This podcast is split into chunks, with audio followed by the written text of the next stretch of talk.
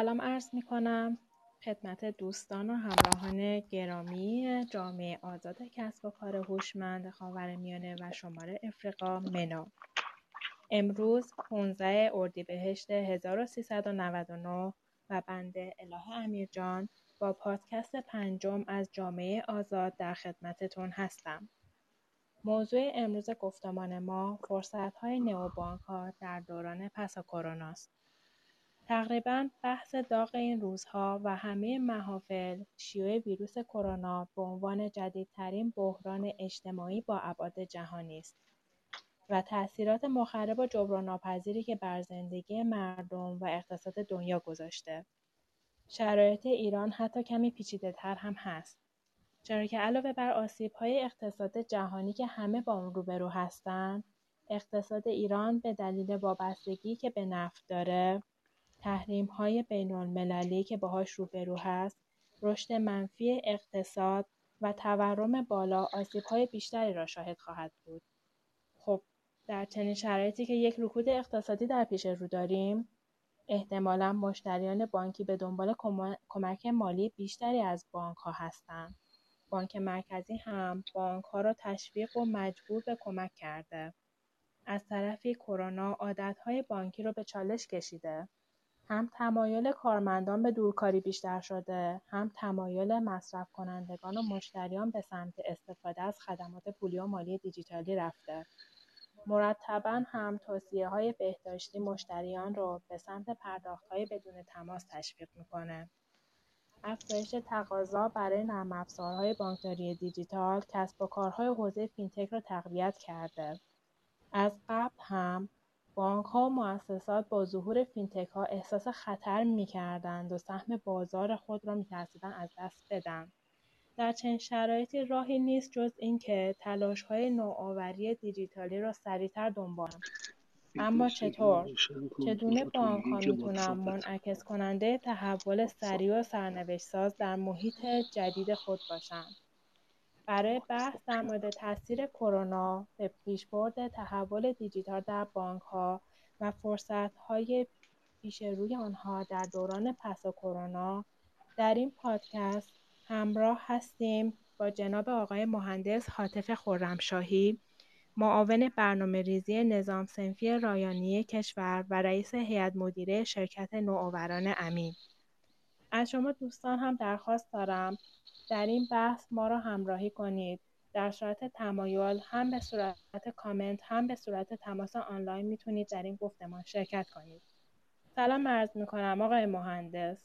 از همراهی شما بسیار خورسندم و منتظر شنیدن نقطه نظرات شما در این باره هستیم. بسم الله الرحمن الرحیم. من هم سلام عرض می‌کنم خدمت سرکار خانم دکتر امیرجان خیلی ممنون از لطفشون خانم دکتر حکاک. برادر عزیزم آقای دکتر امینی که واسط خیر شدند و من رو به این گفتگو دعوت کردن. در ابتدا امیدوارم که تاعتون قبول باشه و سالم و سرحال به دور از این بیماری مصری عجیب و غریب که حال خوش اول سال ما و بسیاری از مردم رو کره زمین رو قطع کرد. من امیدوارم که حال همه عزیزان خوب باشه. امروز تلاش خواهم کرد که در خدمت شما که همتون الحمدلله اکسپرت ها تلنت حوزه بانکی پولی بازار سرمایه کشور هستین گپ و گفتی رو داشته باشم و مروری بکنم روی فرصت ها و تهدید هایی که در پسا کرونا برای اقتصاد ایران از اون مهمتر یا مخصوصتر اخستر برای صنعت بانکداری ایران که قلب تپنده اقتصاد کشور هست و از اون شاید جدیدتر برای بانکداری دیجیتال کشور که نهال شکوفنده ای هست در این روزها اهمیتش رو هم همگی داریم می‌بینیم و میشنویم حس می‌کنیم هر روز. مثل مدافعان سلامت مدافعان بانکی هم ما داشتیم. کسانی که نگذاشتن چرخش اقتصاد ایران چرخهای اقتصاد ایران در ایام کرونا نچرخه. تلاش خواهیم کرد که در خدمتتون تجربه یک ساعتی رو داشته باشیم. قبل از اینکه عرایزم رو شروع بکنم خورسندی و مراتب تحسین خودم رو به پایگزاران این جامعه آزاد کسب و کار هوشمند منا عرض بکنم. تحسین و تشویقم از این باب که برای توسعه راهی جز تکیه کردن در بخش خصوصی و خودمون نداریم. دست رو برای توسعه باید گذاشت به زانوی خودمون. برای این کار احتیاج به گفتگو هست احتیاج به درک و مفاهمه و چالش های فکری گروهی تیمی هست. خوشحالم که جامعه آزاد تلاش می‌کنه گرچه دشمنان زیادی هم داره اون کتاب معروف پوپر جامعه باز و دشمنانش مخالفان سرسختی هست. کاش همین مخالفان بیان و درون جامعه آزاد حرف بزنن. اکسپرت های کشور ما مخصوصا در حیطه اقتصادی و تخصصی بانکی که قلب و شریان توسعه کشور هست باید با هم حرف بزنن مدیریت دانش بکنن. الگوی توسعه کشور ما از درون بخش و گفتگوها میگذره. من خیلی خواستم مراتب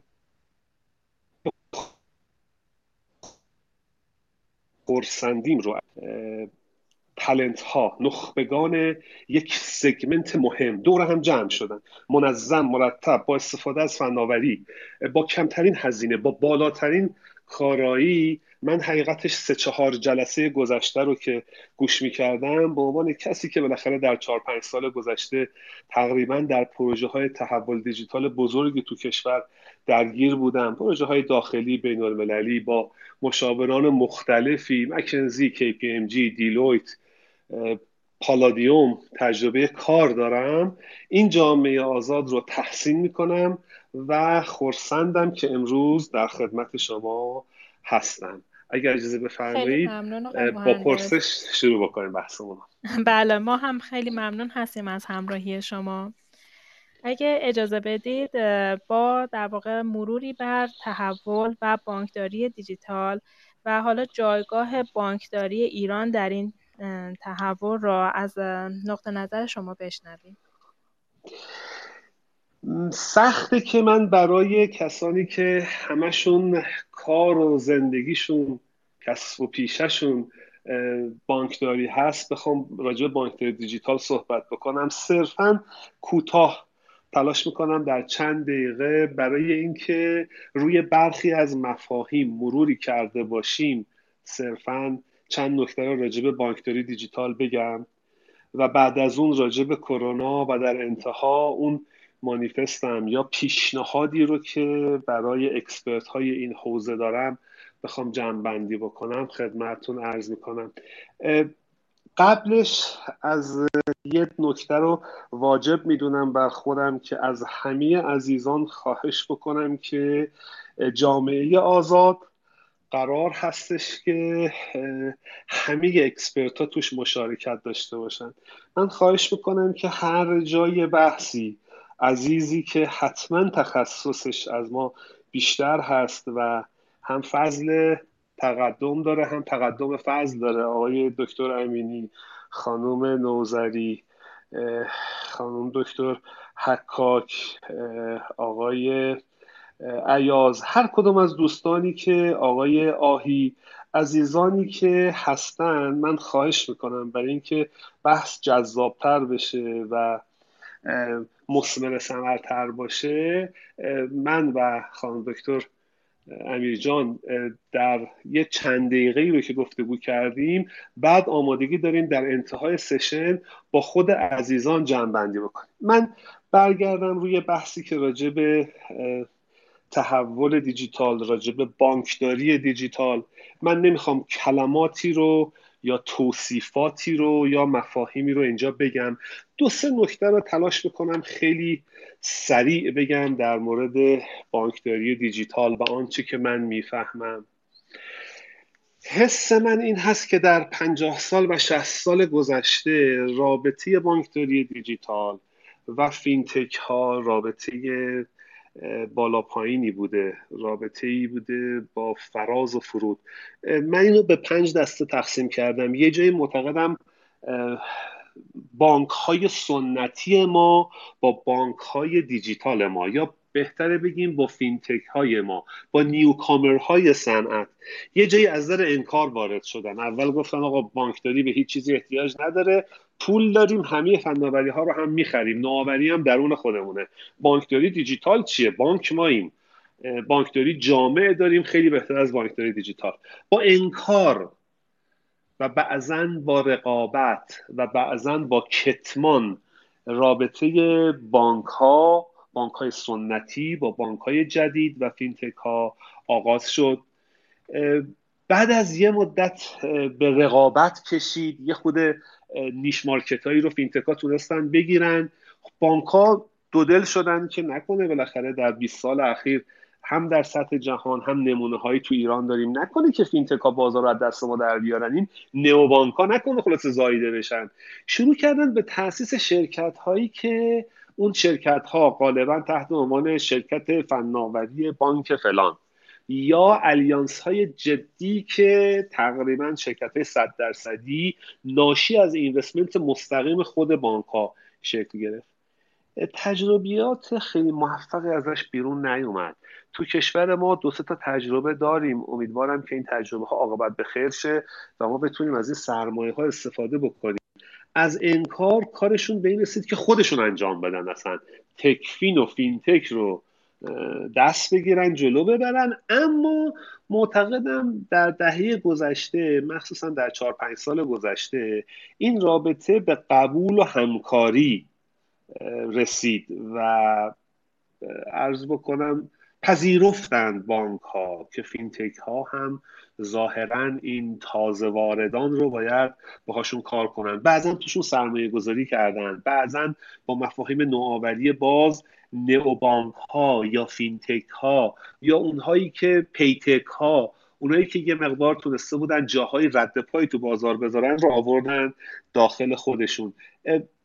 جمله می‌دیدم از جان رید مدیر عامل سیتی گروپ خیلی خوشم اومد. میگه بانک ها تمام کارهایی که برای ادغام کارکرده متفاوت و بانکداری جامع داشتن به خطا رفت. ما سرمایه گذاری های اشتباهی کردیم و فکر کردیم با بانکداری جامع می‌تونیم خلاصه زیر پای فینتکا رو جارو کنیم. اما هم در غرب هم در کشورمون الحمدلله به اصطلاح بانکداری دیجیتال بانکداری الکترونیکی یا تازه واردین با بانکداران سنتی. اگر سمبلشون رو کاغذ بگیریم سمبلشون رو رسید و ممیزی دقیق بگیریم یه جاهایی با همدیگه صلح کردن. اگر من بخوام عرایزم رو در مورد بانکداری دیجیتال به پایان ببرم من نمی‌خوام برای متخصصین بانکی مثل شما توضیح بدم که بانکداری دیجیتال چه تفاوتهایی با بانکداری الکترونیکی داره. یه کلمه ایش رو بگم در پیشگذار ارزش با هم متفاوتن در اپروچ به بازار متفاوتن در کانال متفاوتن در توزیع یا در باز تولید با هم متفاوتن. اما فرض بکنیم حتی اگر بانکداری الکترونیک رو هم بخشی زیر مجموعه نوعی از بانکداری دیجیتال بشمریم در مقابل با بانکداری سنتی بخوایم نگاه بکنیم سه چهار مرحله رو ما سپری کردیم. از اونجایی که شعبه خیلی مهم بود در سی سال گذشته تو کشورمون. اتصال هنوز اهمیت داشت زیر ساخت وجود نداشت. خب در یه روستایی در یه شهری حضور یه شعبه بانک خیلی موثر بود. ده سال 15 سال گذشت. ما در دهه 60 و 70 گذر کردیم رسیدیم به اونجایی که اهمیت دسترسی بالاتر رفت. اهمیت چنل شبکه اتصال به منبع اینجا اونجایی هستش که من معتقدم بانکداری الکترونیکی زاییده شد.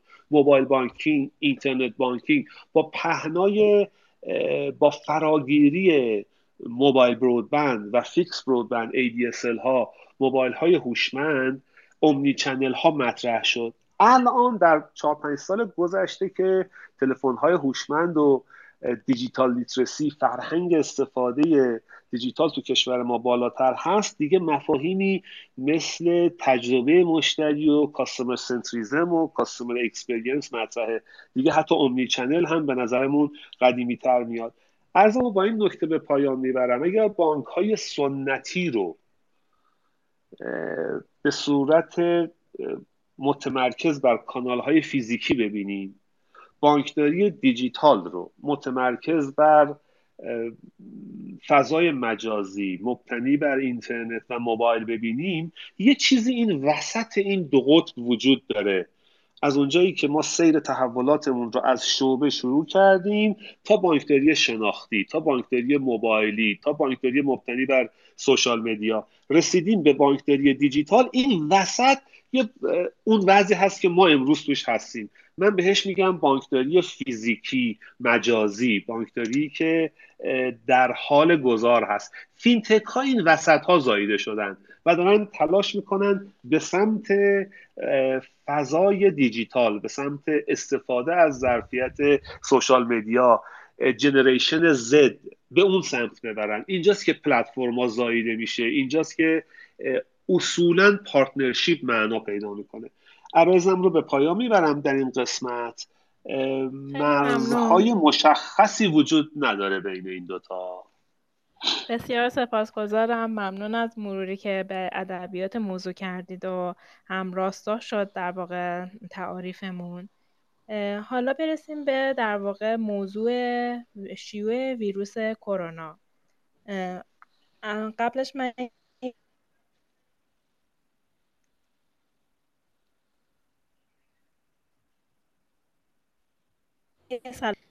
اگه در واقع صحبتی هستش جناب آقایی می‌تونید وارد در واقع کالینا بزنید و وارد بحث بشید اگه در این خصوص مطلبی هستش.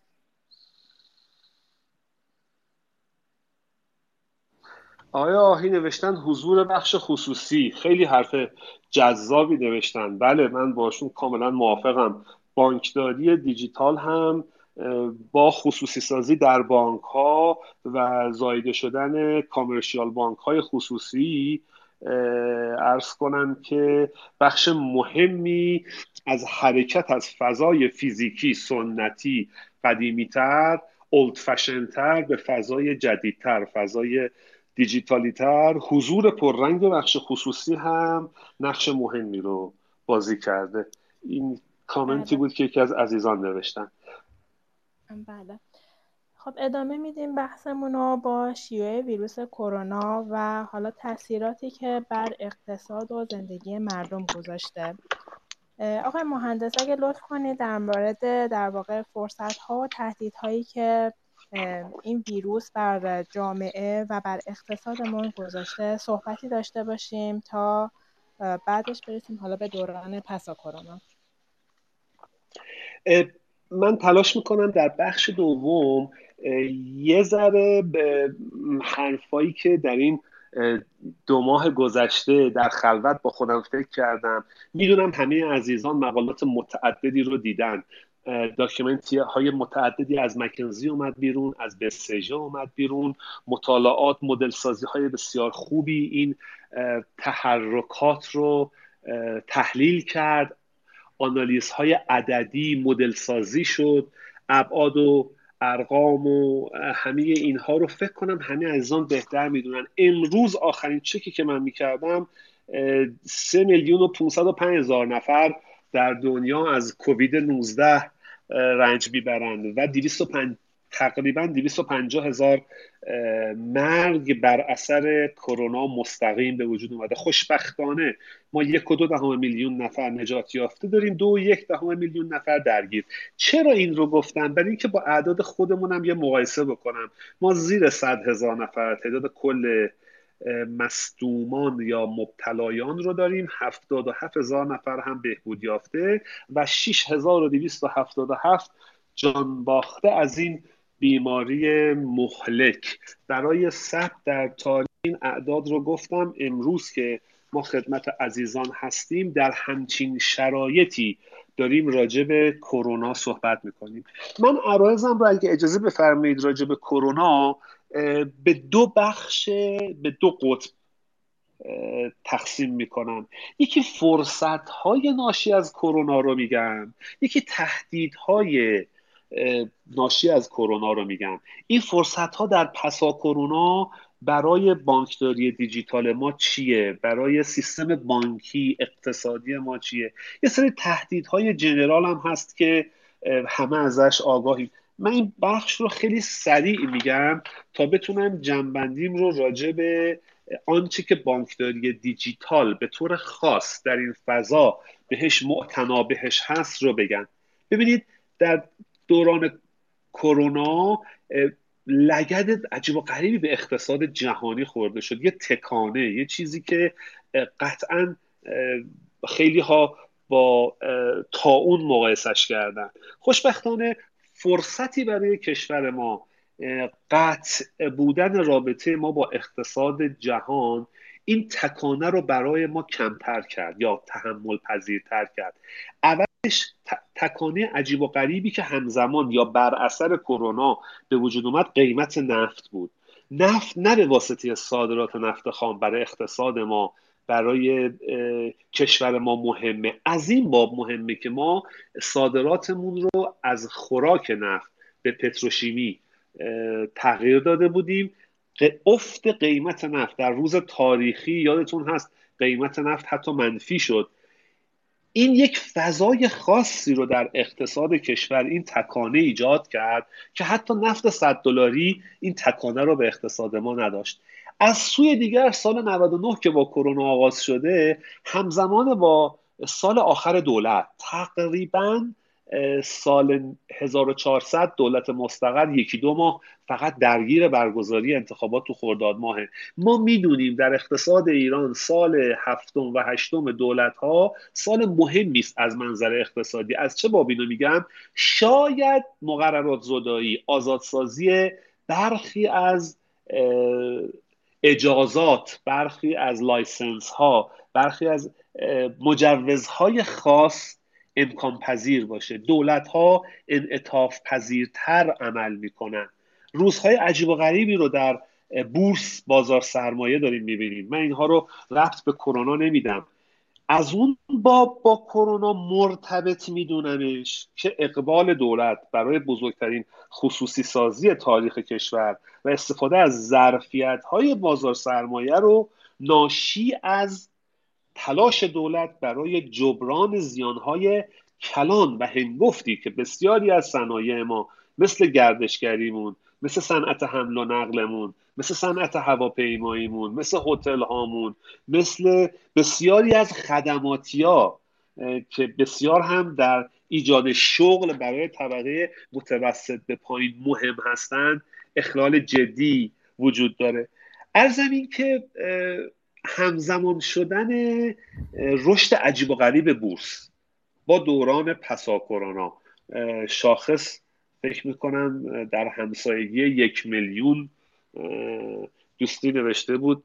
در یک روز به اندازه کل سال 96 نقدینگی وارد بورس شد.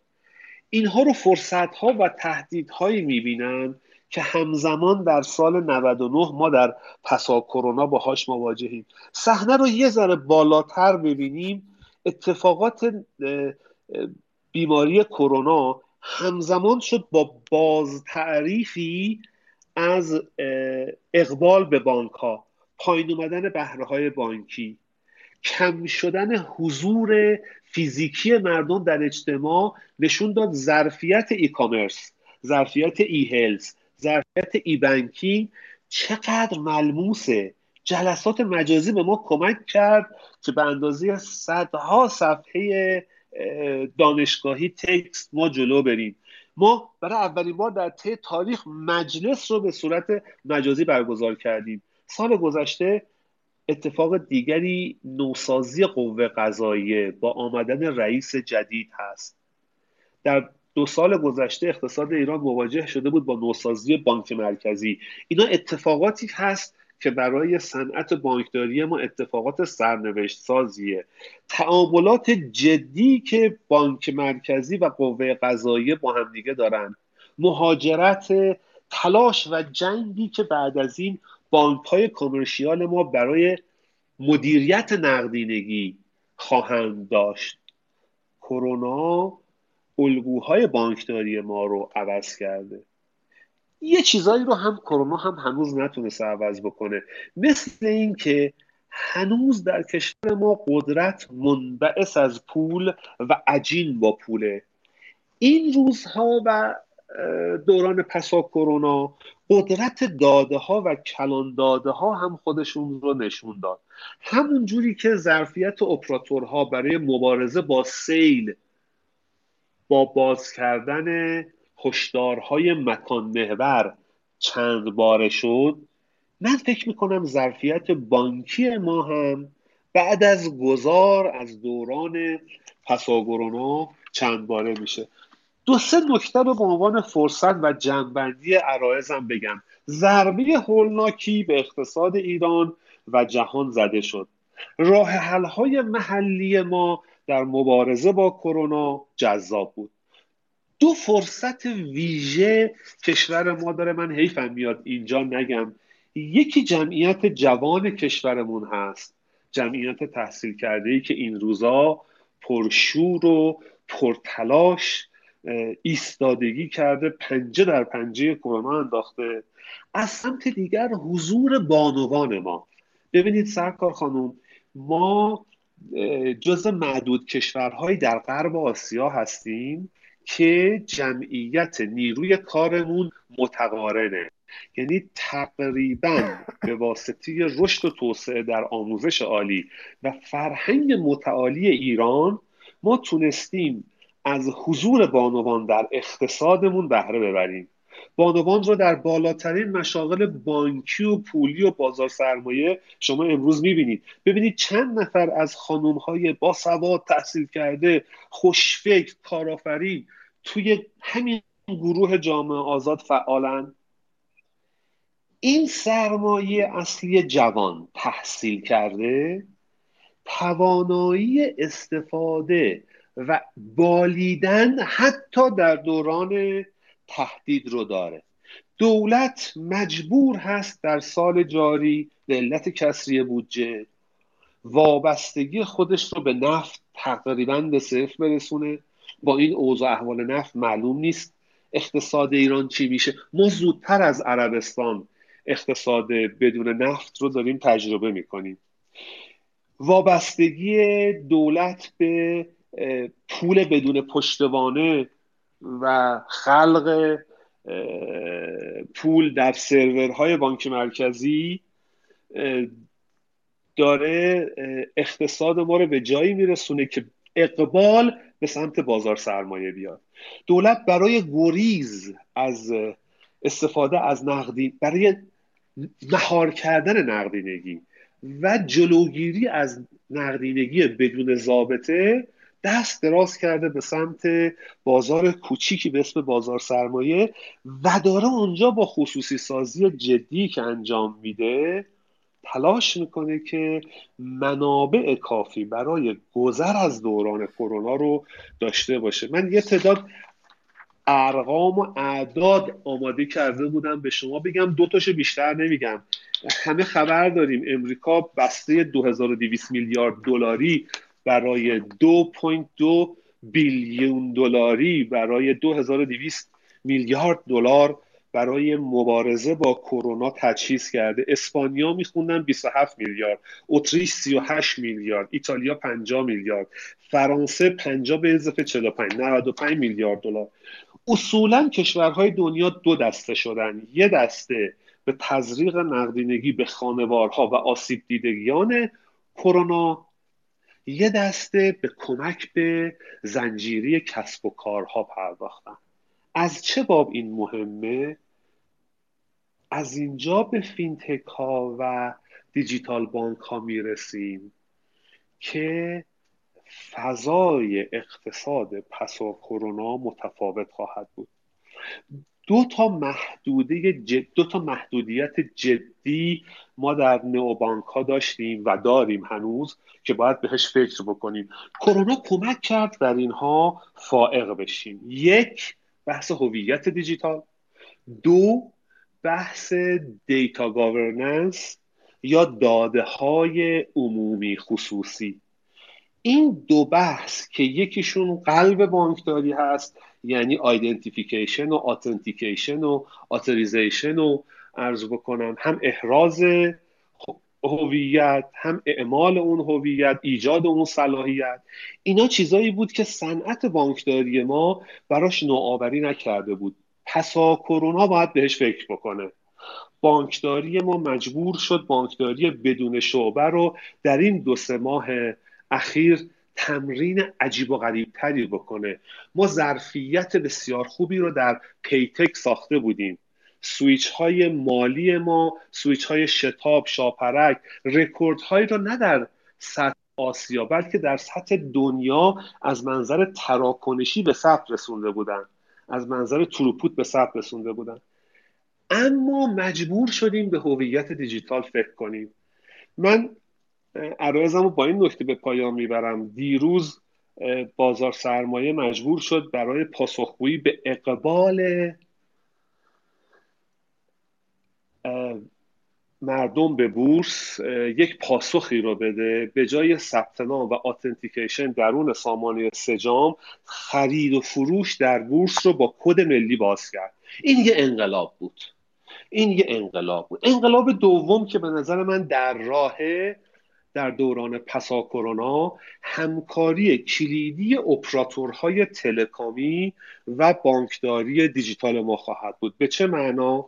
امروز 120 درصد ضریب نفوذ سیم های ایرانیان شده. به چه معنا؟ یعنی به صورت میانگین هر ایرانی یک ممیز دو دهم سیم کارت داره. یعنی 20 درصد از جامعه ایران بیش از یه سیم کارت دارن. با طرح اخیری که برای وام دادن یک میلیون تومنی استفاده شد سرپرست های خانوار تونستن از سیم کارت های تقریبا رایگان استفاده بکنن. معناش چیه؟ معناش اینه که شاید ما عقب ماندگیمون رو در هویت سنجی بتونیم با استفاده از شبکه موبایل جبران بکنیم. فرصت یکتایی به اقتصاد ایران داده شده به دیجیتال بانک به فینتک های ما داده شده که احراز هویت رو بتونن رو شبکه موبایل انجام بدن توسط سیم کارت انجام بدن. مهاجرت ما از کارت به NFC تسهیل بشه. اونجایی که کرونا تو بحث سلامت نگاه مردم رو به پول به عنوان یه چیز چرک مظهر آلودگی تغییر داد منجر به ایجاد خدمات payment جدید خواهد شد. همین عدم حضور در شعبه همین اقبال به بازار سرمایه من معتقدم منجر به حضور جوانانی در fintech های ما خواهد شد که این fintech ها با نوآوری خودشون می‌تونن باز تعریفی از سرویس های قدیمی بانک ها مثل احراز هویت مثل چک های بانکی. من یه عدد بگم. اوریج چک های بانکی در 20 سال گذشته در امریکا در تا, تا سال 2018 140 در 140 چک در سال بوده. این عدد در سال 2020 به 20 چک در سال فروکاهش پیدا کرده. استرالیا همینطور انگلستان همینطور. آیا نیاز تجار و businessman ها و business ها به چک از بین رفته به انتقال پول؟ نه به هیچ وجه. securities بخش لاینفکی از اقتصاد دنیاست. اما براش راه های بدیل ایجاد شده. به قول این یکی از بزرگان بانکی حرف قشنگی می‌زد. میگفتش که بانک ها شرکت های فناوری هستند. ناگزیر از نوآوری. که license بانکداری دارند. این بهترین تعریفی بود که من از بانکداری جدید شنیدم. شرکت های فناوری که در ضمن جزو license ها و پروانه هایی که دارن یکیشون پروانه بانکداری است عرایزم رو با این دو جمله به پایان می‌برم. پس بانکداری دیجیتال. رویکرد جدید پنج سال گذشته دنیا در ارائه محصولات جدید در یک پارچه سازی کانال ها در استفاده از فرهنگ دیجیتال منتج و تسریع یافته در دوران کرونا. کرونا تشدید کننده برخی اتفاقات بوده که این اتفاقات امیدوارم به اقتصاد ایران حاصل جمعش کمک بکنه. بله خیلی ممنون آقای مهندس. همونطور که به خوبی شما در واقع موضوع رو باز کردید ویروس کرونا نشانه بر اتمام بانکداری سنتی می‌دونن و در واقع شروعی بر پایان بانکداری سنتی و ایجاد ساختی برای انقلاب دیجیتال در بانک ها که اینو شما به خوبی مطرح کرده. اما سوالی که هستش شما این موضوع رو برای آینده چجوری می‌بینید؟ در واقع راه حل چی هستش؟ برای اینکه بانک ها بتونن این تحول رو انجام بدن. ارز کنم من تلاش کردم که یه تصویری از حضور کرونا حضور نامنحوس نامیمون کرونا در اقتصاد کشور و دنیا بدم. تصویر شهرها رو آدم می‌بینه که آری از هر جمعیتی واقعا رو برانگیز ترسناک. میگه تصویری از کعبه بود که فکر کنم در طول تاریخ اسلام کم نظیر بود. صحن کعبه خالی از هر آدمی. همین اتفاق برای پاپ در واتیکان افتاد. واقعا تصاویری که آدم در فیلم های علمی تخیلی می‌دید امروز رایج و جاریه. این اتفاقات عجیب و غریب بعضی از صدها رو با خودش شکست برد. برخی از احمال ها برخی برخی از دعواها رو خاتمه خواهد داد. برخی از دعواها رو هم تشدید خواهد کرد. اینکه خب کرونا آمد. یه سری فرصت ها روبروی ایران هست. مثل سال 2022 جام جهانی قطر برگزار میشه. اینکه ما چه استفاده ای از این ایونت بین المللی می‌بریم که در همسایگی خودمون در یکی از کشورهای متحد استراتژیک خودمون روی میده بخشیش برمیگرده به خودمون بخشیش برمیگرده به برنامه ریزی هامون بخشیش برمیگرده به تلاش مجدانه ای که جوانان این کشور انجام بدن. وگرنه موانع بی تردید خیلی زیاده. هیچ کسان توش تردیدی نداره. اگر به من بگید که فردا رو چطور می‌بینی؟ خب ما بانکداری دیجیتال رو یه ریویوی کردیم هممون اکسپرت بانکداری هستیم. کرونا هم به عنوان یه تکانه جدی یه فشار عجیب و غریبی در دنیا هم به اقتصاد جهانی آورده هم به اقتصاد کشور ما که بابت تحریم های واقعا ظالمانه. شما می‌بینید امروز فقط ایرانی ها راجع کرونا راجع تحریم با آمریکا سرشاخ نیستن. آمریکا با فرمان های ارز کنم امنیتی ماسک های تریم رو تو فرانسه از فروشش جلوگیری می‌کنه. آمریکا در جنگ های تجاری جلوی 5G رو می‌خواد بگیره. فروش 5G چینی ها رو در انگلستان به بهانه تکثیر و تشدید کرونا می‌خواد بگیره. بعد از اینکه با گرفتن مدیرعامل دختر مدیرعامل هواوی نتونست روند دستیابی چین به 5G و گسترش پتنت چینیا رو در رسیدن به فایو جلوشو بگیره الان هم داره تلاش می‌کنه. دنیا در برابر تحریم های ظالمانه هست. اقتصاد کشور واقعا زیر این بار سنگین بود. کرونا هم اضافه شد.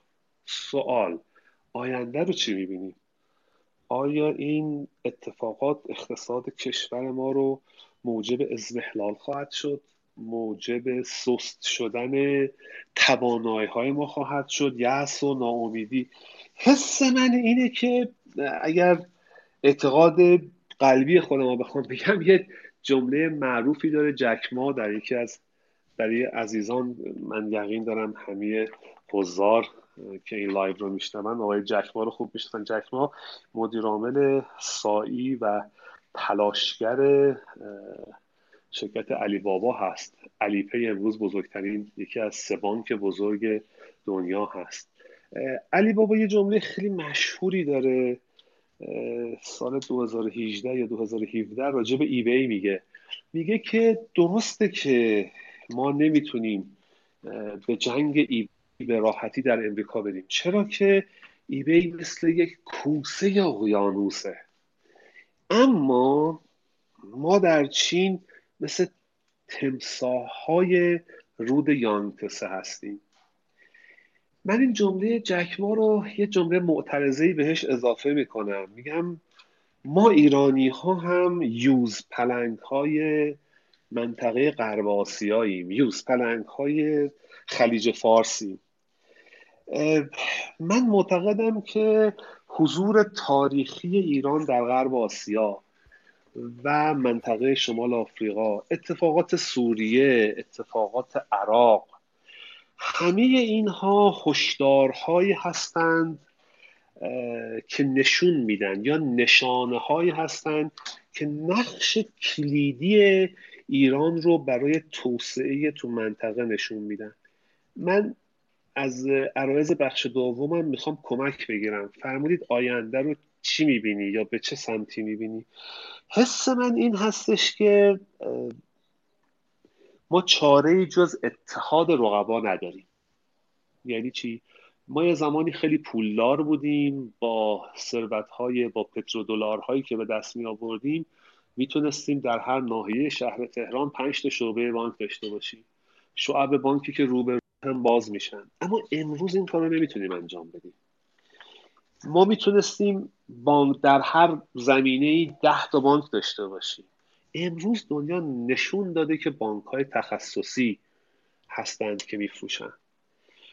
ما یه زمانی به جمعیت جوانمون کم اهمیت بودیم و با رفتن این تلنت ها از کشور خیلی نگران نمی شدیم اما عصر دیجیتال و دوران پسا کرونا به ما نشون داده که به صورت جدی باید بهش فکر کنیم. بحران های مالی که اومده خدمات بانکی جدید می‌خواد.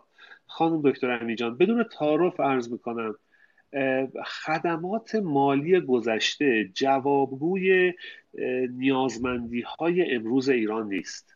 ما باید برای FATF جواب داشته باشیم. ما باید برای پولشویی. اگر راهکارهای بین المللی نداریم راه حلهای بومی داشته باشیم. من معتقد هستم که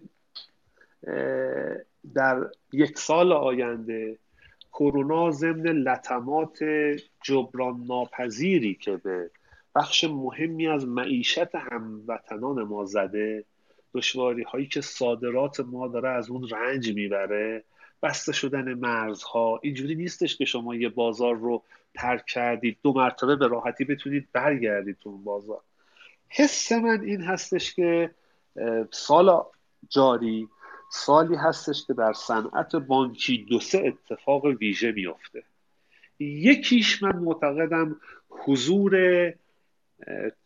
یوز پلنگ های ایرانی خواهد بود. من به اون یوز پلنگ ها میگم شرکت های نوآور فناور. شرکت های دانش بنیان زیر ده دوازده ساله ما شرکت هایی هستند که رقبای جدی بانکداری سنتی هستند.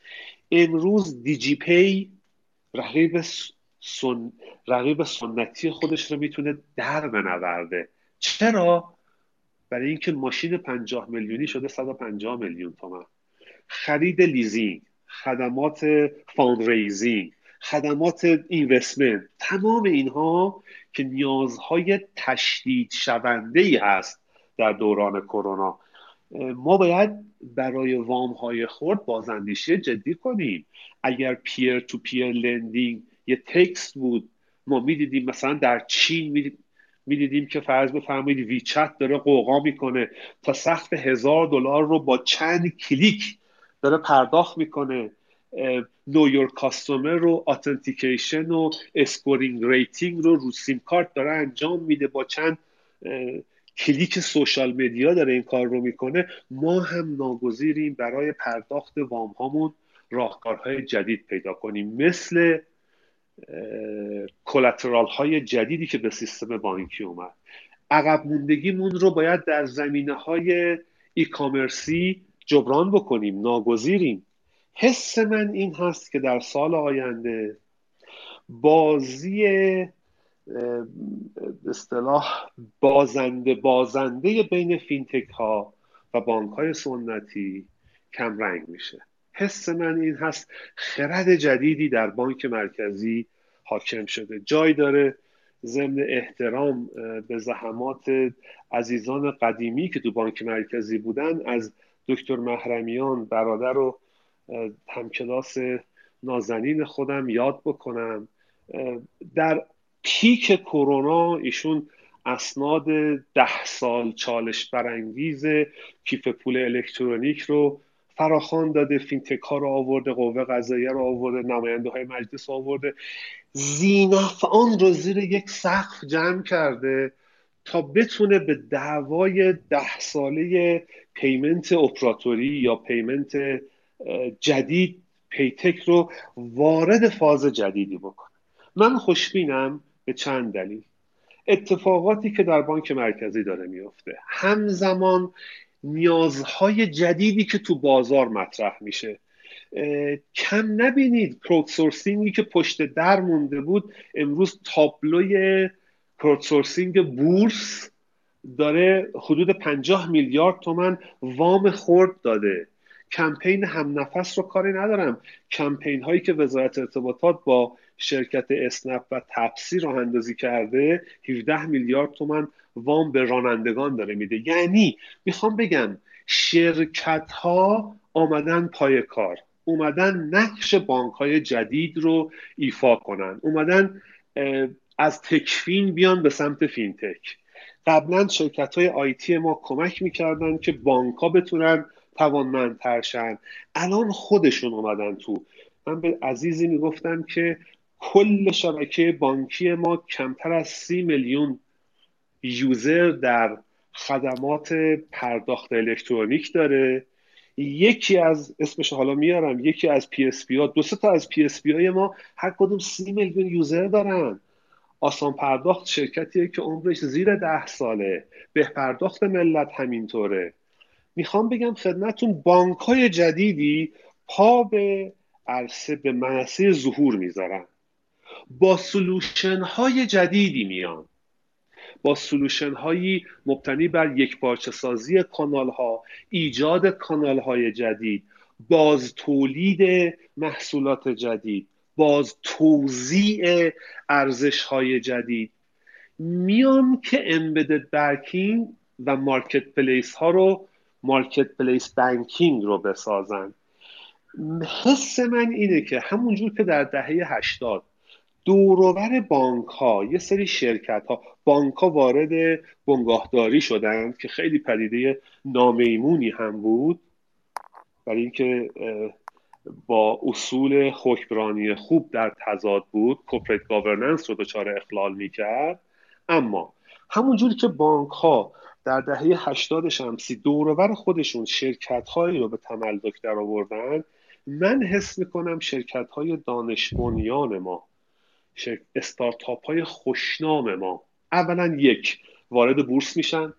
دو به شکوفایی و بلوغ خودشون نزدیکتر میشن. سه بانک های سنتی رو حل خواهند داد. با تعریف جدید. کرونا بانک های جدید رو حل میده. اقتضاعات کشور ما. این بانک ها رو مجبور خواهد کرد که به اتحاد رقبا تن بدن. منظورم از اتحاد رقبا این نیستش که فینتک های ما در بانک ها حل شن. از فردا همه چیز گل و بلبل میشه رقابتی وجود نداشته باشه. بانک مرکزی هم چشش رو میبنده رو همه گیروگورهای نظارتی. منظورم این نیست. منظورم اینه که همراستا میشه به جای اینکه انرژیمون صرف بلاک کردن همدیگه برای ورود به یه بازار بشه فضا برای تعامل درون بخش خصوصی جوری بشه به جای اینکه دولت که ناتوان از پیش بردن برنامه توسعه بخش خصوصی رهبری و راهبری اقتصاد ایران رو دست خودش می‌گیره ورود به بورس می‌کنه ورود به بنگاهداری می‌کنه بخش خصوصی با نیروهای جوان و من همیشه میگم هر یه نیرو مخصوصا اگر خانوم باشه وقتی وارد لایه های بالای تصمیم گیری در نهادهای مالی ما میشه تاثیر پیشرفت اون بانک رو ده برابر می‌کنه روند سرعتش رو ده برابر می‌کنه. هایی که وارد حکمرانی بانک ها میشن. ارزم رو به پایان ببرم. من میگم در سال 99 مشکلات ما انقدر زیاد هستند که ناگزیریم برای حل اون چالش ها اتحادهای راهبردی ایجاد کنیم. همونجور که چهار پنج تا از استارت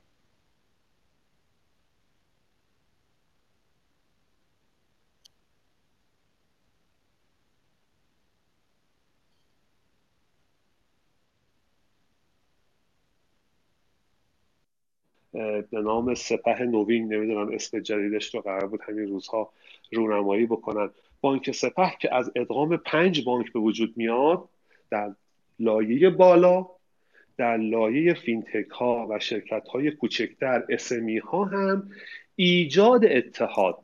انجمن فینتک ها حضورشون در بانک مرکزی حمایت هایی که قوه قضاییه و وزارت اقتصاد می‌کنه برای رفع موانع کسب و کار همه اینها انشاءالله عامل پیشرفت ایده بانکداری دیجیتال میشه. شروع کارهای دانش ای که الان بانک ها دارن هر کدوم سند تحول دیجیتال خودشون رو می نویسن جدا از اینکه نقش ها یا مثمر ثمر بودنش رو نمی‌خوام مورد داوری قرار بدم نفس توجه جدیشون. به سمت دیجیتالی شدن منابع و منشأ خیلی هستش که ثمراتش رو من معتقدم تا عواست سال 1400 خواهیم دید. ببخشید که پر بسیار عالی. ممنونم آقای مهندس. خواهش می‌کنم. بسیار استفاده کردیم. من یه سلامی عرض کنم خدمت آقای صادقی. معاون آیتی بانک اقتصاد نوین زحمت کشیدن هم سوالی مطرح کردن هم کامنتی دادن. ازشون می‌خوام که اگه امکان دارن روی خط بیان و باهاشون صحبتی داشته باشین. آقای صادقی.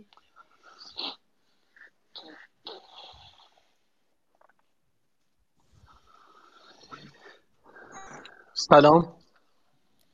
سلام عرض می‌کنم خدمتتون. سلام می‌کنم خدمت شما و مهمان گرامیتون. سلامت باشید. سوال...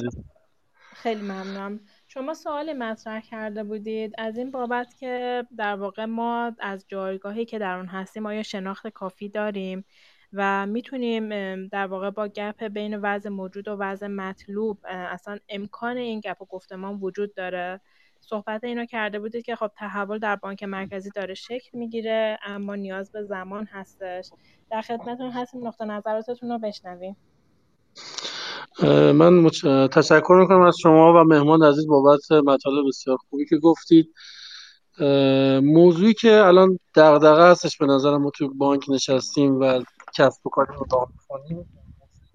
الان درگیرش هستیم اینه که برای رسیدن و رفتن توی مسیر تحول دیجیتال و بانک و رسیدن به بانکداری دیجیتال قطعا پیش نیازهایی وجود داره. هم از نظر تکنولوژیکی هم از نظر فرایندی هم از نظر فرهنگ سازمانی هم از نظر قوانین که و هم از نظر یه مسیر طی شده ای که ما باید به اونجا رسیده باشیم شرکت هم به اون بلوغ رسیده باشه و از اونجا به بعد شروع کنیم به حرکت کردن. به نظرم میاد که ما الان یه خلایی داریم توی این زمین ها با توجه حالا حتی از نظر technological یعنی ما صحبت که دکتر کردن برای دهه 80 ما دهه 80 وقتی کار می‌کردیم خودمون تو شرکت های مختلف ما core banking داشتیم تولید می‌کردیم یا سامانه های enterprise سنگین داشتیم می نوشتیم هر جایی که می‌رفتیم پر از افراد متخصص بود چون متخصص ها ترک نکرده بودن کشور رو. الان یه خلای متخصص هم داریم و develop کردن سیستم های انترپرایز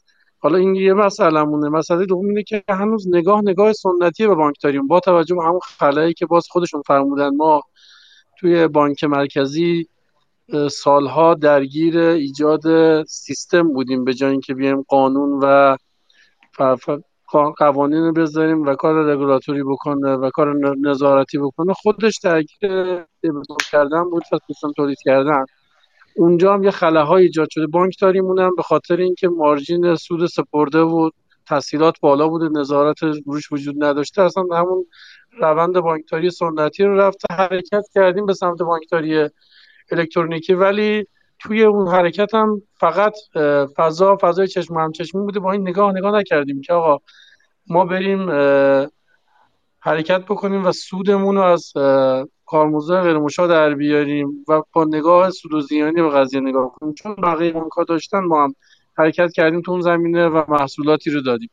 الان صحبت که آقای دکتر میفرمایند اینه که من حرکت بکنم و برم فینتکا بهم کمک بکنن استارتاپ بهم کمک بکنن یا رقیب من بشن که بریم توی سانتوسوی که تو دنیا داره حرکت می‌کنه و اشاره به چند تا موردش کردن که رقیب بانک ها بشن تو ارائه خدمات. اونجا چیزهایی که وجود داره یه راه چند ساله طی شده. یه فرایندهایی طی شده تا رسیدن به یه فضایی که حالا اجازه میده یه دفعه یه چیزی مثل Alipay بیاد مطرح بشه و عددهایی که اعلام می‌کنن برای پرداخت وام هایی که اتفاق میفته 20 میلیارد دلار 30 میلیارد دلار داره ریز وام ریز پرداخت کرده.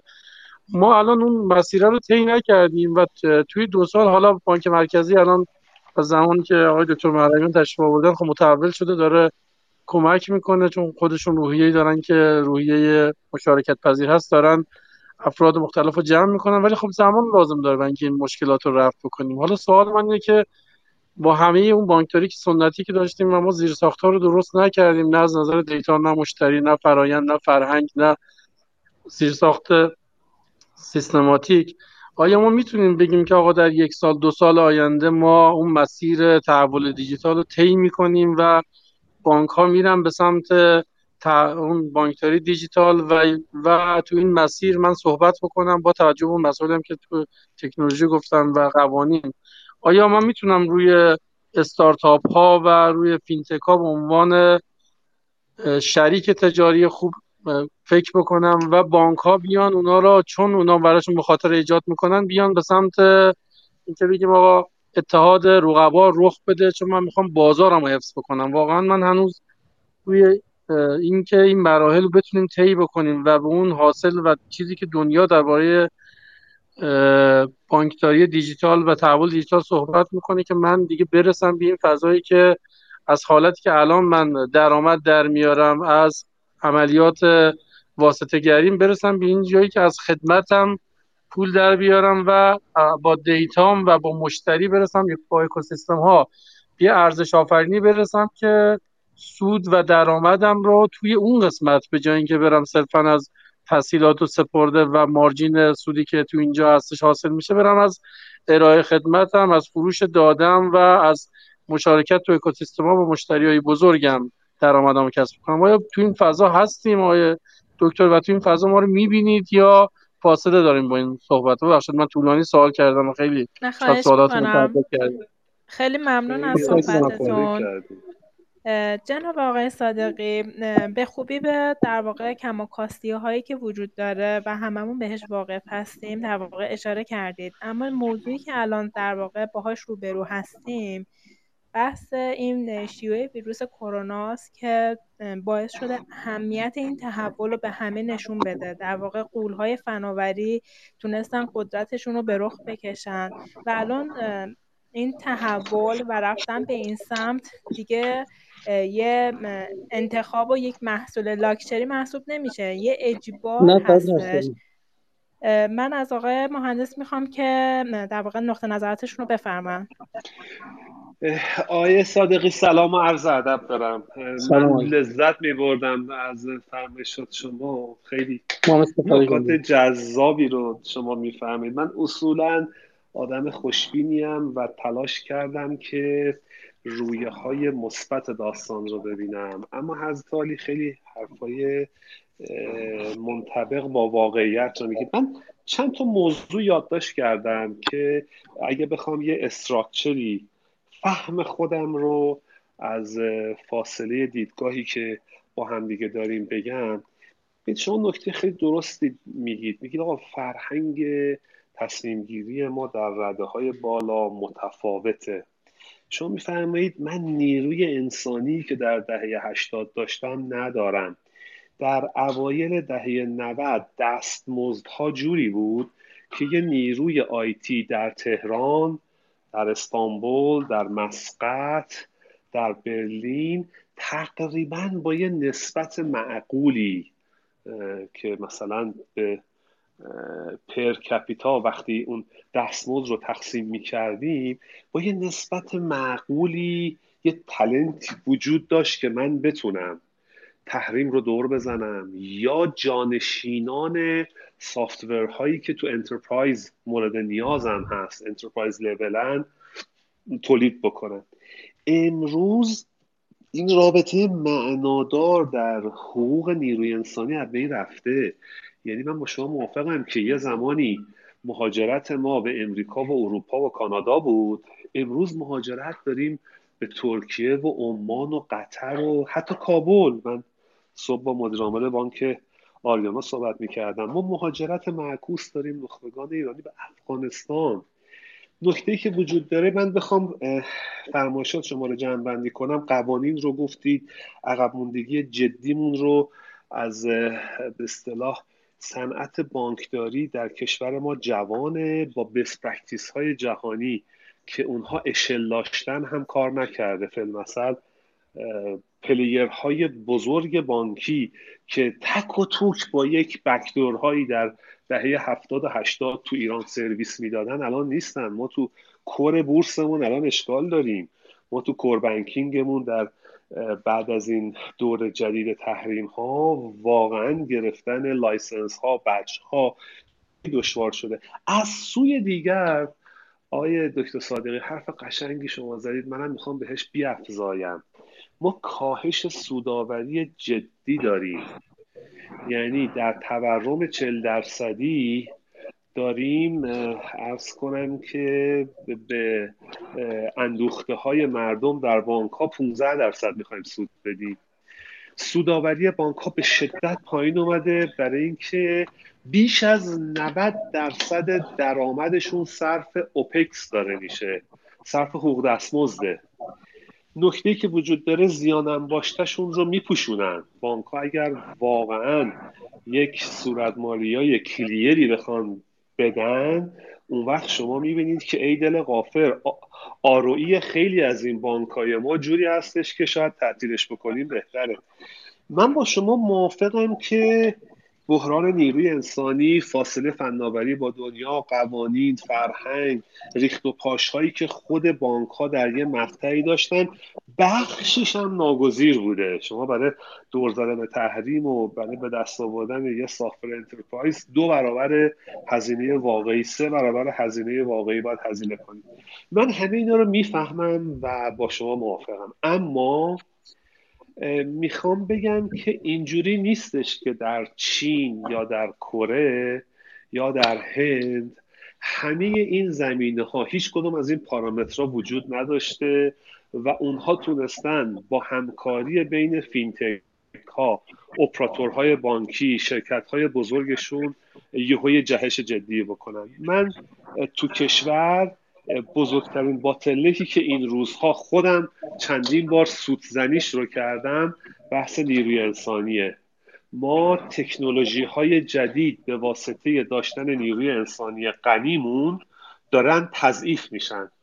یعنی چی؟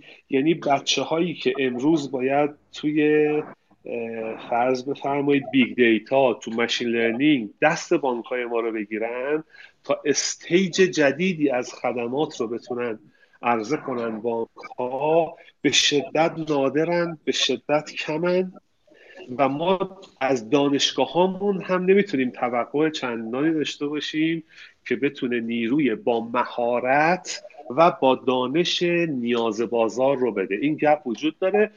از حوصله این بحث خارجه دو سه پروژه بزرگی در کشور برای جبران نیروی انسانی شروع شده. ولی منم با شما موافقم که تو این زمینه بحران جدی داریم. من ارزم با دو جمله می‌خوام پایان ببرم که درسته که همه این مشکلات به صورت جدی وجود داره. اما من معتقدم نوآوری درون این محدودیت ها زاییده میشه. من معتقدم که تجربه ای که ما در نانو و بایو داریم تجربه ای هست که می‌تونه تو فینتک تکرار بشه. من معتقدم بریکترویی که بچه های ما در بلاکچین می‌تونن کار کنن تو رمز ارز می‌تونن کار بکنن می‌تونه یهو فاصله ما رو کم بکنه. ضمنن ضمنن یه چیز مهم دیگه بحث مزایای عقب ماندگیه. یعنی شاید لازم نیستش که ما برخی از هزینه های شکست های دیگران رو مجددا پرداخت کنیم. حتما کار دشواریه بی تردید. این یکی از دوستان بحث پیتک رو داره. دوست عزیزم توی این گروه من دیدمشون. آقای مدیرعامل مقفا رو. خانم امیر جان کمک بکنید. مدیرعامل مقفا پی اس بی آقای دوست عزیزمون پینتک رو داره. میگه برای رشد ناگزیر از تحمل درد بلوغیم. درد بلوغ یعنی چی؟ یعنی نیروی کار کمه نیستش حقوقی که می‌خواد نمی‌تونم بهش بدم. فینتک های بیرون دارن از بسیاری از محصولاتشون برای پیدا کردن اینوستور خارج ایران تلاش می‌کنن. برای استارتاپ ویزا دارن تلاش می‌کنن به جای اینکه درون کشور خودشون تلاش بکنن.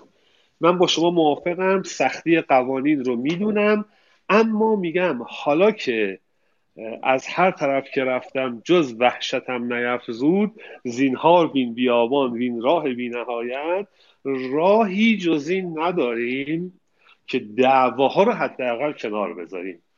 دور یه میز جمع بشیم. به مارکت پلیس های خودمون اعتماد کنیم به همین جوون های باقی موندهمون اعتماد بکنیم به مراکز رشد و نوآوری کنار بانک ها اعتماد بکنیم و اتحاد رقبا رو نه به عنوان یه ترم فانتزی. هر کسی تو territory خودش به کار با partnership بیرونی اعتقاد پیدا بکنه. همین change فرهنگی. امروز هم الحمدلله جوانان بسیار فاضلی هستند. مثل خود جنابالی وارد لایه های بالای مدیریتی شدن. تو بانک اقتصاد نوین آقای امیرخان تجریشی به نظرم مستر بسیاری از تغییرات تو اینوستمنت بانک خواهد شد. تو بازار سرمایه خواهد شد. امیدمون خلاصه شماهایی. آقای دکتر. خیلی ممنونم از جناب آقای صدقی و جناب آقای خورمشایی اگه اجازه بدید خانم نوزر هم می‌خواستم روی خط باشن. از ایشون دعوت می‌کنیم که شرکت کنن. خانم نوزر بفرمید خانم نوزر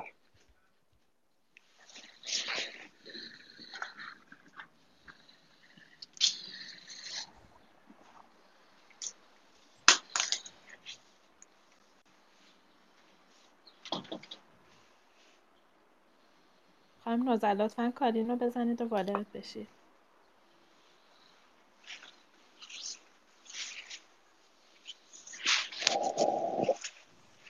صدای من رو داریم؟ بله بله صداتون رو داریم.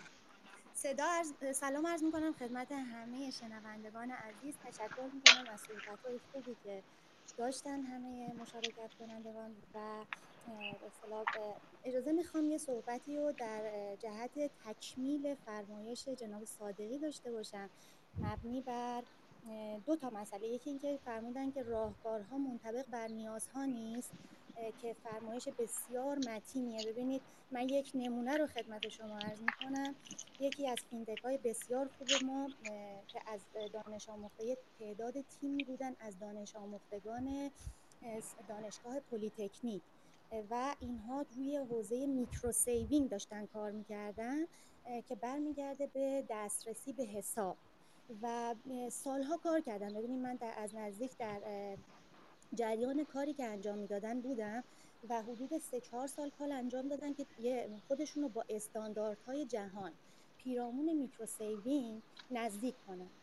و بعد از اینکه به اصطلاح گروهشون شکل گرفت و فینتک شروع کرد کار کردن خواستن وارد به اصطلاح معاملات با بانک ها بشن و باشون به اصطلاح همکاری بکنن متوجه شدن که در اثر نقصان یه سری از قوانین پیرامون حساب دسترسی به حساب و اینا متوقف میشن. و تقریبا تمام زحماتی که کشیده بودن یه جورایی از نمی‌خوام بگم از بین رفت چون دانشش براشون موند ولی کن اکثرشون از ایران رفتن متاسفانه. خب این به چه دلیله؟ ما قوانین پی اس 2 رو داریم توی به اصطلاح دنیا در اتحادیه اروپا که به اصطلاح force شده و دارن کار می‌کنن. هم پیرامون دو مسئله است هم پرداخت هم حساب. ولی بخش حساب ما به دلیل نقصان وجود این قوانین مثل PSD2 باعث شده که نشه به اصطلاح این نیروها کار بکنن. اینکه میفرمایند که مثلا راهکارها منطبق بر نیازها نیست همینه. این دوستان خیلی به اصطلاح روی مسائل مربوط به micro saving کار کرده بودن اما توی PSD2 ما نداریم. اون وقت این در چه مثلا نقص قوانین به چه جهتیه؟ ما یه چیز داشتیم با یکی از افرادی که توی بانک مرکزی هستن تعامل داشتیم داشتن صحبت می‌کردن می‌گفتن که بعضیاش از ناآگاهیه.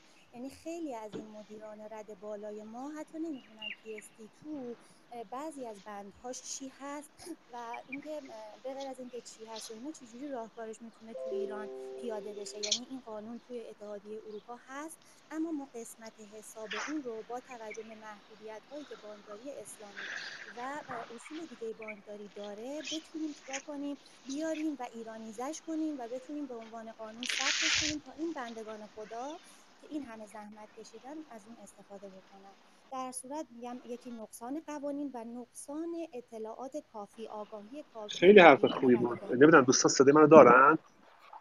بله بله. بله بفرمایید. خانم ناظر من سلام عرض می‌کنم. خیلی ممنون از توضیح بسیار مفیدی که فرمودین.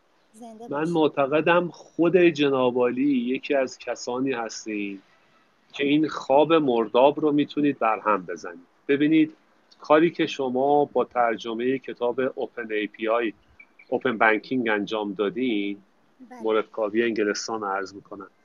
توی دو سه روز گذشته خیلی توارد جالبیه همزمانی جالبیه consequence coincidence من دنبال ترجمه فارسی PSD2 بودم.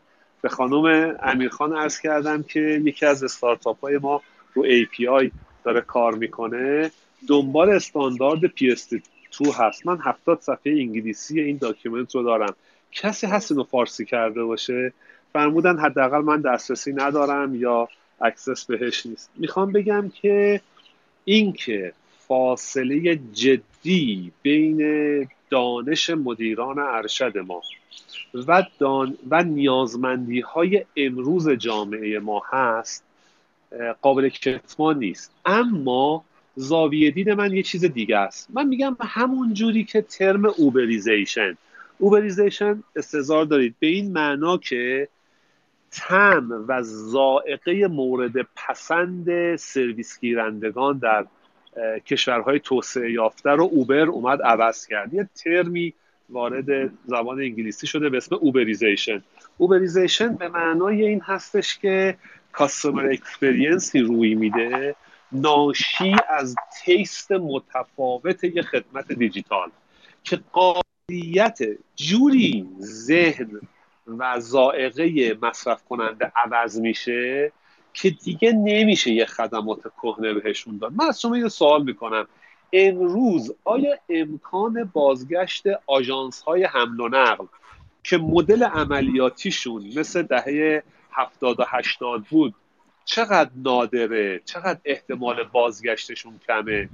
و ما در حمل و نقل هوشمند تونستیم با محصول بومی با همه مشکلاتی که تو تاکسیرانی تو شهرداری وزارت کشور حمل و نقل وجود داشت غلبه کردیم بهش. چرا؟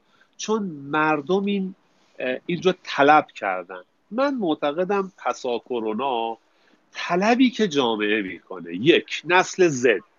دو دهه هفتادیا دهه هشتادیایی که میان و دوست دارن با چند کلیک از خونه پسندازشون رو از بانک ببرن تو بازار سرمایه یا معکوس. از کلترال سهامشون برای گرفتن وام جدید استفاده کنن. همون جوری که یه خریدی رو به راحتی از یه ای کامرس انجام میدن همون جوری که یه وبینار رو راحت می‌بینن همون جوری که می‌خوام بگم زائقه دیجیتال فشار میاره به مدیران ارشد. به تصمیم گیرندگانی که برای خیلی از کارا آماده نیستن. نمی‌خوام بگم منفعتشون توی این تحول نیست. نمی‌خوام دیدگاه بدبینانه داشته باشم. میگم دانششون کافی نیست. من در تئوری خدا حفظ کنه آقای دکتر علوی دانشگاه شریف یه تئوری رو می‌گفتن. ما با دکتر روی یه موضوعی کار می‌کردیم. بعد نباشه اینجا خدمتتون بگم. ما یک نسلی از شجاع دلان رو در دهه متولدین دهه چهل و پنجاه رو نداریم. به واسطه اینکه بخش عمدهشون در جنگ یا شهید شدن یا نخبگانی که مهاجرت کردن. یک گپی بین مدیران مسنمون 60 ساله ها 70 ساله ها بالای 50 سال و حرم اصلی به اصطلاح بخش مهمی از جامعهمون که جوانان زیر سی سالمون هستن افتاده. یعنی قاعده هرم که زیر سی سال سن داره نمی‌تونه حرف ها و خواسته های خودش رو به تصمیم گیران که غالبا بالای 60 سال سن دارن برسونه.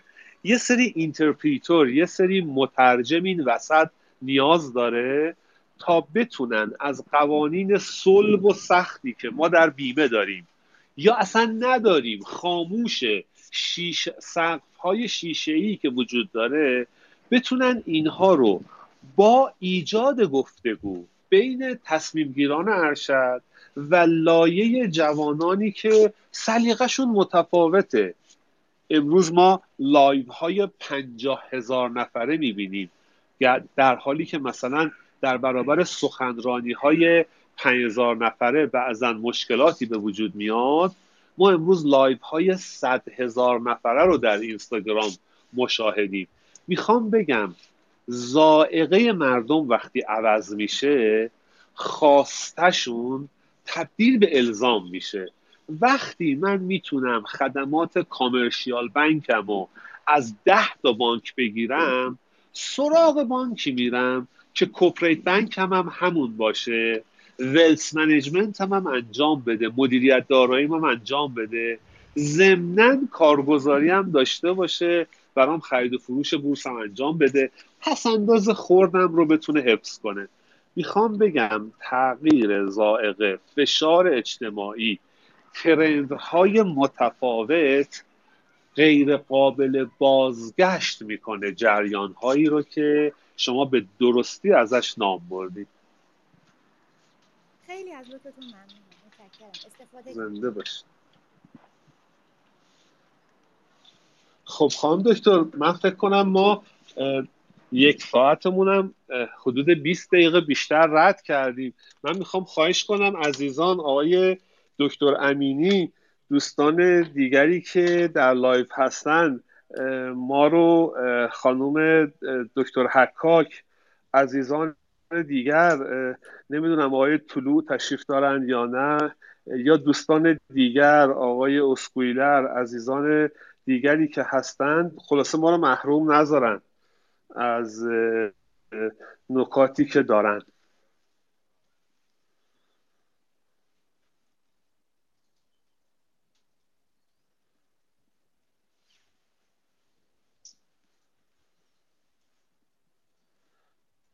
خانم دکتر امیرجان فکر کنم بتونیم به سمت پایان بریم اگر موافق باشید.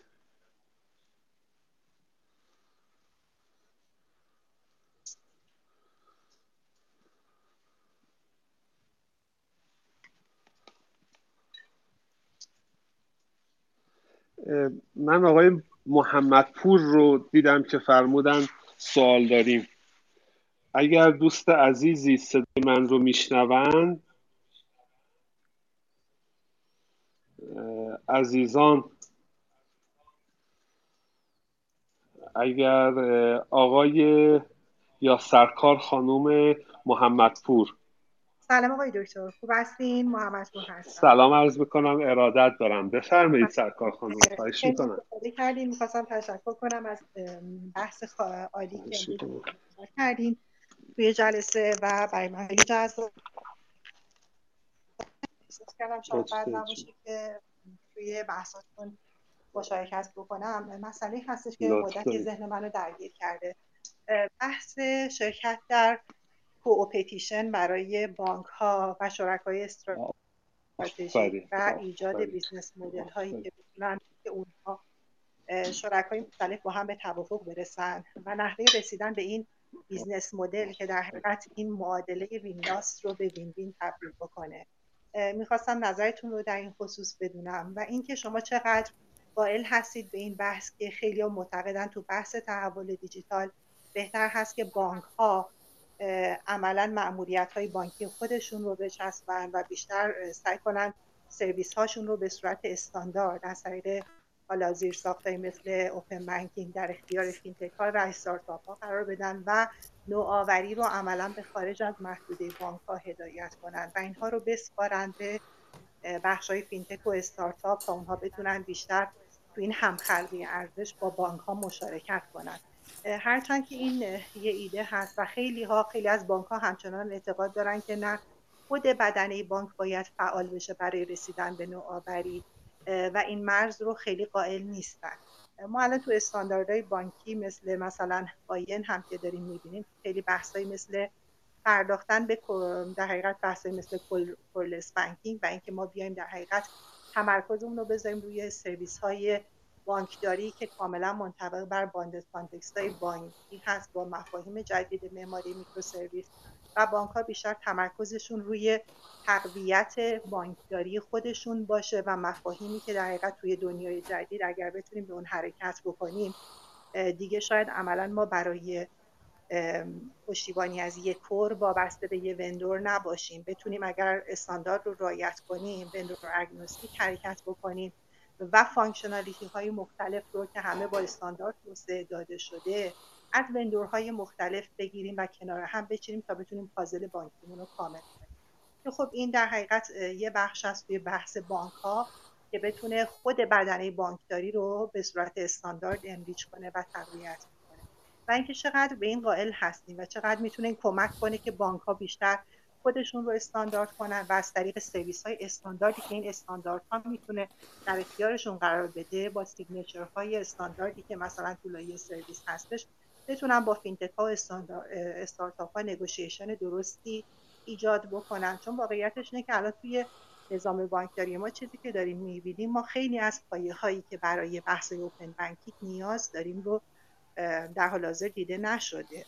از استانداردسازی لایه سرویس گرفته تا لایه داده ها data و این داده ها و اطلاعات که واقعا معضل بزرگی توی بانک ها هست. بحث data governance که اصلا تو بانک ها من حداقل ندیدم که به صورت جدی بهش پرداخته بشه و پرداختن به یه سری مواردی مثل بانکداری باز و در حقیقت بحث تحول دیجیتال. اگر این موارد نادیده گرفته بشه بحث معماری چالش هایی داده و موارد دیگه فکر می‌کنم بعدا قطعا ما رو با چالش های بزرگی مواجه خواهد کرد. اگر تفکر ما از بیس تفکر درست و مبتنی بر معماری و دیدن این لایه های مختلف و بحث های governance توی اونها نباشه فکر کنم این هم خیلی لازمه که بهش پرداخت بشه. مرسی. متشکرم از خیلی استفاده کردم ممنونم خانم محمد بود. من واقعا لذت بردم از یه اصطلاح concept هایی که شما فرمودید واقعا به شخصه استفاده کردم. فقط یه توضیحی رو برای دوستان بدم. شما یه اصطلاحی رو گفتید که این اصطلاح خیلی به اصطلاح اصطلاح جدیدی هست مفهوم جدیدی هست که خیلی به اون اتحاد رقبا نزدیک هست که من گفتم. بعد از عرض کردم فینتک ها و بانک ها در ابتدا با همدیگه به اصطلاح competitor های جدی بودن. competition های خیلی جدی رو پی می گرفتن حتی بعدا بعضا مخرب به تخریب همدیگه نیرو گرفتن از همدیگه استارتاپ رو خریدن فینتک رو خریدن منحل کردن و در دنیا که خب رقابت مخرب هم جاری هست مثل کشورمون. بعد از دوره رقابت مخرب بحث coopetition term ی که شما فرمودید coopetition ترمی هستش که از رقابت در عین همکاری یعنی هم بله. حفظ اصول رقابتی امروز بله. معماری های اجایل همونجور که شما به درستی فرمودید زمین. ساز این تحولات هست میکرو سرویس هایی که فرمودید ارز کنم جدا بودن توسعه در, در کنار معماری های جدید در کنار نگهداری در کنار میکرو سرویس ها مباحث جدی و جدیدی که با حکمرانی داده من عرض کردم یکی از موانع پرچالش ما بحث حاکمیت داده هست. بله. در یک رویدادی با دکتر امینی بحث دیتا استوارتشیپ رو در حسینیه ارشاد دو سه ساعتی با جمعی از علما و فعالان حوزه بانکی جلو می بردیم. بحث دیتو استوارچیپ مباحث مالکیت داده مباحث بازگشایی داده. امروز قوه قضاییه بخش مهمی از تحول دیجیتال اونجاست. اگر ما نتونیم ظرفیت قوه قضاییه رو ظرفیت سازمان ثبت احوال ظرفیت سازمان ثبت اسناد رو در کنار بانک ها داشته باشیم و قوه قضاییه رو به جای رویکرد حمایتگری و درایوری تبدیل به صد و سقف و ترساننده فینتک هامون رویکرد محدودیت رو ببینیم حتما کشور دچار خسران میشه. هم در لایه قانونگذاری از یک سو مجلس من امیدوارم مجلس جدیدمون حداقلش از ظاهرش پیداست که آدمای جوونی توش رفتن. من امیدوار هستم که بشه برخی از این مفاهیم مثل حکمرانی داده مثل هویت دیجیتال. ما هنوز در زیر های هویتمون بحث داریم. بعضا قوه قضاییه ما احکامش متناسب با دوران پهلوی اوله. دوران رضاشاهی بسیاری از احکام اجراییات ما قانون تجارت ما. من امیدوارم که تمام فرمایشات که شما در لایه سرویس گفتید درسته. دغدغه های جدی در لایه های پایینتر مثل عرض کنم حکمرانی مثل هویت مثل عرض کنم خود concept تحول دیجیتال وجود داره. اگر جلوش بیستیم سیل مخربه. اگر بتونیم ازش صد روش بسازیم می‌تونیم ازش برق بگیریم و ما انقدر ثروتمند نیستیم که مدام تجربیات دهه هفتاد و هشتاد و نود رو تکرار بکنیم. داشتن فضلایی مثل سرکار خانم محمدی پور مثل عزیزمون سرکار خانم نوزر مثل خانم امیرجان مثل خانم دکتر حکاک.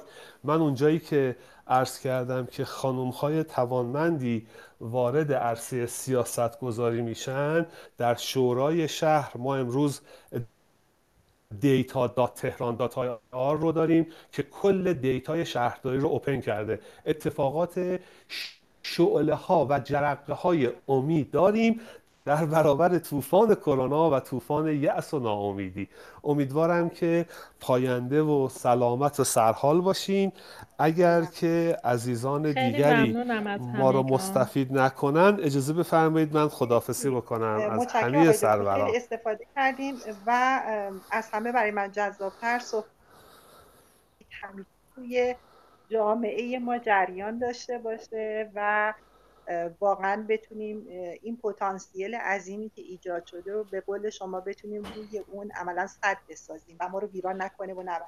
به حال خیلی استفاده کردم از حضورتون من استفاده ممنونم خانم محمد پور اجازه می‌خواستم که از جناب آقای یکتا معاون آیتی بانک توسعه تعاون جناب آقای صادقی دکتر امینی جناب آقای اسکویلر جناب آقای طولو آقای حبیبی آقای لیلویزی عضو هیئت مدیره بهسازان فردا و همه بزرگانی که ما رو در این پادکست همراهی کردن تشکر ویژه کنم. حامی این پادکست هم شرکت ایران رایانه بوده که تشکر ویژه دارم از جناب آقای اسکویلر مدیر عامل این شرکت. و صحبت هم ما در واقع با خود شما. سلامت باشید. با صحبتی که در پادکست قبلی اعلام شده بود آینده متعلق به کسانی هستش که بهش فکر می‌کنن و براش برنامه ریزی می‌کنن. به امید فردای بهتر. سلامت باشید خدا همه همتون به خیر باشه. خدا نگهدار. ممنونم. خدا نگهدار.